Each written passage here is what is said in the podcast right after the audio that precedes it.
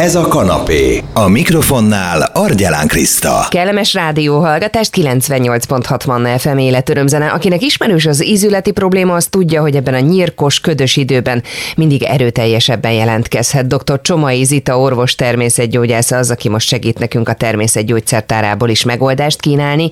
De kezdjük először azzal, Zita, hogy mi válthatja ki az ízületi problémákat? Ősszel, amikor változik az időjárás, ugye hűvösebbek lesznek a, a nappalok és az éjszakák, a szervezetünk is egy picit alkalmazkodik ezekhez, vagy legalábbis érzi ezeket a változásokat.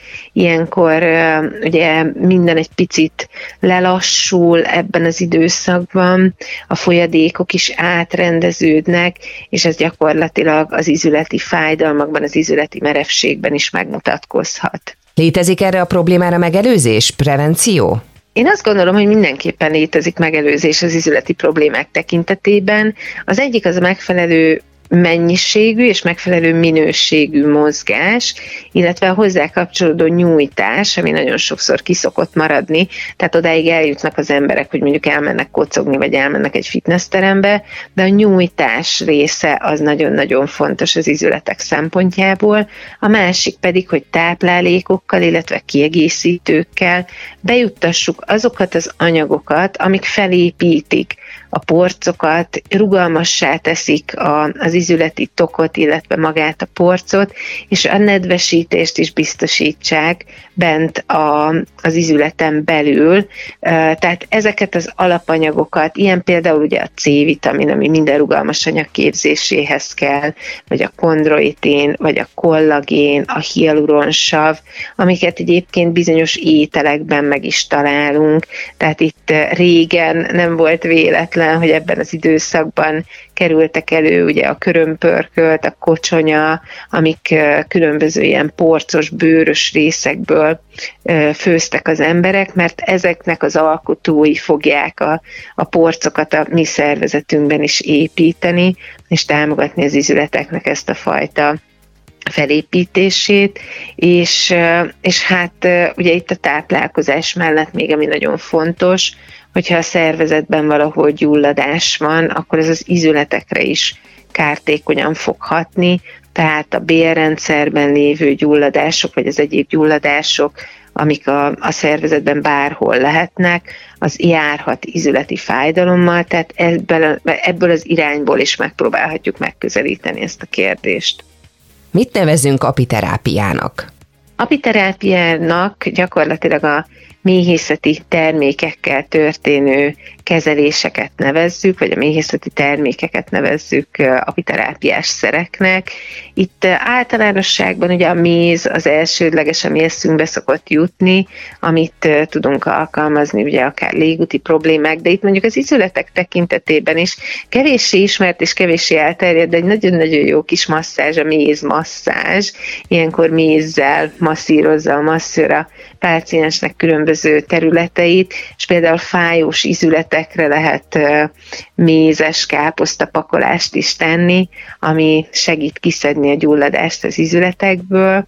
Aztán a másik a propolis, ami ugye kifejezetten gyulladás csökkentő, antibakteriális, vírusgátló hatású, és amit az izületek szempontjából még szóba jöhet, ez a méh méreg, aminek nagyon erős gyulladás fájdalomcsillapító hatása van, és sok esetben alkalmazzák akár különböző krémek, akár bedörzsölések formájában a fájdalmas izületekre. A gyógynövények ezúttal is segíthetnek? Mindenképpen szóba jöhetnek, akár belsőleg gyulladás csökkentő formában, akár külsőleg fájdalomcsillapító gyulladás csökkentő formában. Gyakran találkozunk például a készítményekben a rozmaringgal, aminek kifejezetten jó hatása van így az izületekre, hogyha esetleg duzzanat, bevérzés van, akkor a fekete nadálytő is szóba jöhet itt az izületek tekintetében, illetve nem gyógynövény, de a kámfor még egy olyan hatóanyag, ami hűsítő, fájdalomcsillapító hatású, és gyakran megtaláljuk a készítményekben. Köszönöm szépen, dr. Csomai Zita orvos természetgyógyász adott nekünk tanácsokat arra, hogy az ízületi problémákat hogyan kezelhetjük, ami talán a mostani ködös nyírkos időben egy kicsikét erőteljesebben jelentkezhet. Ha valaki szeretné visszahallgatni ezt a beszélgetésünket, a Manna FM podcastján keresheti iTunes-on, Spotify-on. Kellemes rádióhallgatást 98.6 Manna FM életörömzene, én Argyanán Kriszta vagyok, és egy nagyon izgalmas világbajnokságról szeretnék hírt adni a Manna hallgatóknak. Én még korábban soha nem gondoltam rá, hogy ilyen is lehetséges fiatal tetőfedők világbajnoksága, viszont november 9-től 11-ig szervezik meg, tartják meg ezt a megmérettetést, és nem erre Judit építőmérnök ügyvezető a Prefa Kft-től a vonal túlsó végén. Judit, mióta szervezik meg ezt a bajnokságot? Az IFT által szervezett fiatal tetőfedők világbajnokságát 1988 óta szervezik meg minden második évben. Mi ennek a célja, a jelentősége? A Fiatal Tetőfedők Világbajnokságán, ahogyan a neve is mondja, ugye a világ több országából érkeznek fiatal, korábban 24, jelenleg pedig 30 év alatti szakemberek, hogy megmutassák a világnak és egymásnak azt, hogy a saját hazájukban ők, mint a szakmájuk kiemelkedő képviselői milyen szinten állnak, milyen tudásszinten állnak, illetve megismerjék a többi országnak a, a helyzetét, meg akár a speciális tudásukat, a speciális igényeket, illetve nagyon fontos az, hogy ez a szakmai rendezvény, ez minden esetben azt a célt is szolgálja, hogy felhívja ezekre a szakmákra a figyelmet. Ugye itt pillanatnyilag négy szakmában méretik meg magukat a fiatalok. Ez a tetőfedő, a bádogos, a lapos tetőszigetelő, illetve a homlokzat burkoló. Mind a négy szakma egész Európában hiány szakmának számít, tehát nagyon fontos, hogy minden eszközzel, többek között egy ilyen világbajnoksággal is felhívjuk a figyelmet rájuk. Hány fős az idei magyar delegáció? Az idei magyar delegáció három csapatból áll. Minden csapat az két fiatal szakembert ölel fel, illetve minden csapatnak van egy felkészítő mentora, aki a szakmájának egy idősebb mestere, és mellettük még két-három kísérő személy utazik el Svájcba. Hogyan kerültek kiválasztásra a versenyzők? Alapvetően ezen a versenyen egy országos kiválasztó után, tehát egy hazai verseny után kerülnének kiválasztásra a fiatalok, a résztvevő fiatalok, mivel mind a három szakma, amely képviselteti magát Magyarországról, nagyon súlyos szakember, illetve utánpótlás hiánya küzd, ezért ebben az esetben nem volt nehéz a választás, olyan fiatalokat kellett keresni, akik megfelelően motiváltak, megfelelően szakképzettek, és akik a korhatárba beleférnek. Mik az elvárások a versenyzőkkel szemben? Nagyon fontos tudni, hogy a versenyzők körülbelül két-három hónapon keresztül szinte nap mint nap készülnek erre a versenyre. Ez azt jelenti, hogy ezen idő alatt a saját munkájukat, a saját családjukat vagy a saját vállalkozásukat azt szinte szögre akasztják, illetve háttérbe szorítják. Tehát fontos, hogy olyan emberek legyenek, olyan fiatalok legyenek a résztvevők, akik elég motiváltak ahhoz, hogy ekkora áldozatot hozzanak a részvételért, illetve fontos, hogy nagyon magas szinten űzzék a szakmájukat. Mik egyébként a kilátások, a magyar csapat esélyei? Hát többször hoztunk már el dobogós helyezést, Legutóbb 2014-ben hoztunk el egy bronzérmet tetőfedő szakmában, illetve tetőfedő szakban. Korábban volt aranyérmünk is, ezüstérmünk is. Én azt gondolom, hogy a magyar kivitelezők, a magyar fiatalok a világ élvonalához tartoznak, nagyon kreatívak, nagyon ügyesek. A régi szakma szabályait is, illetve a, hagyomá- a szakmának a hagyományos szabályait is ismerik, illetve a modern eszközöket is kiválóan tudják alkalmazni. Én úgy sejtem, hogy van esélyünk akár dobogós helyezésre is. Mikor lesz pontosan a Fiatal Tetőfedők világbajnoksága? A verseny az november 9-e és 11-e között fog zajlani.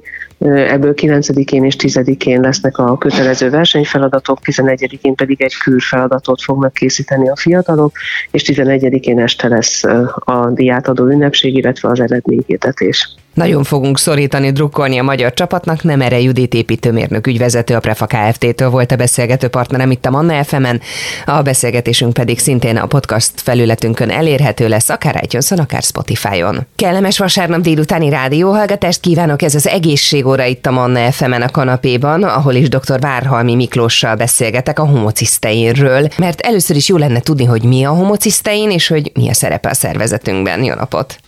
A homocisztein egy aminósav, amire a szervezetnek a normális sejtműködéshez szüksége van, de ha ez a homocisztein szint megemelkedik valamilyen ok miatt, akkor az már káros a szervezetnek. Tehát amíg egy adott intervallumban van, addig az szükséges a normális sejtműködéshez, viszont ha megemelkedik, az problémákat és károkat okoz. Mit okozhat, ha kevés van, és mit, hogyha sok? Igen, ha kevés van a szervezetbe, az nem okoz jellemzően különösebb problémát. A nagyobb problémákat az okozza, ha sok, magas a homocisztein szint. Ezt ugye a vérképből lehet megállapítatni, és ha magas a homocisztein szint, akkor a következő problémák lehetnek. Például, mert valamennyit nem valószínű, hogy fel tudom most sorolni ebbe az időbe, károsítja ez esetben a vérerek belső felszínét, szívbe, meg az érrendszerbe. Károsítja a vérerek belső hámsejtjeit. Fokozza a vérlemezkék egymáshoz tapadását, ezáltal érelzáródást okozhat. És ezáltal természetes trombózist és sztrókot és egyebet. Fokozza a véralvadást, tehát károsítja az erek tágulási képességét, tehát az ereknek a rugalmasságát csökkenti, és hát ezek a legfontosabbak, de száz betegséget azonosítottak, amely emelkedett homocisztein szint esetén összefügg ezzel. Mitől függ a mennyiség? Mitől függ az, hogy sok van, vagy esetleg kevés? Igen, ez egy nagyon fontos téma. Egyrészt lehetnek öröklött genetikai elváltozások, hibás gének. Másrészt táplálkozási szokások.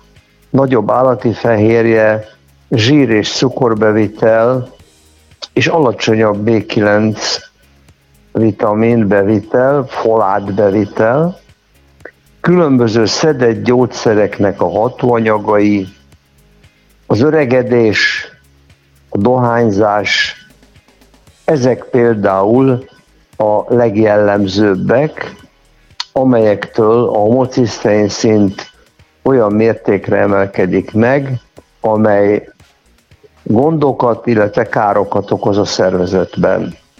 Van megoldás? Létezik prevenció a homocisztein szint, szinten tartására? Igen, hát ugye a legegyszerűbb és a legkézenfekvőbb azt szoktuk javasolni, hogy megfelelően életmód, étrendmódosítás, amely a, a legegyszerűbb egyébként, és hát ez például dohányzás megszüntetése, akkor naponta 30 perc séta, akkor az étrendünkben a sír és a hús mennyiségnek e, egy jó alacsony szintre történő csökkentése, de ez nem a vegetáriánus étrendre való, e, hogy van, visszatást jelenti, csak megfelelő módon, tehát táplálkozási szokások, és hát van egy készítmény, amit én kifejlesztettem, vagy létrehoztam, amelyel meg lehet előzni ezeket a problémákat, illetve ha bekövetkezik ezek közül bármelyik, amely arra utal, hogy magas homocisztein szint, akkor ezzel lehet csökkenteni és visszavinni megfelelő szintre. Hogyan működik egyébként, és mit tartalmaz? Tartalmaz betaint, krómot, B6, B9, B12 vitamint, de fontos kihangsúlyozni a B9 vitamint nem a szintetikus formájában tartalmazza, hanem a folát a természetes formában, és tartalmaz még egy úgynevezett terminália cebula, vagy, vagy haritaki, vagy indiai gubacs nevű elnevezésű összetevőt is, és ezeknek a szinergikus együttes hatása okozza azt, hogy a homocisztein szint lecsökken, illetve a homocisztein szint káros hatásai enyhülhetnek, nagyon szépen köszönöm, dr. Várhalmi Miklóssal beszélgettünk a homocisztein jelentőségéről a szervezetünkben, és ez a beszélgetés is természetesen visszahallgatható formában a honlapunkon is fent van www.mannafm.hu, illetve lehet keresni podcast formájában is iTunes-on, Spotify-on.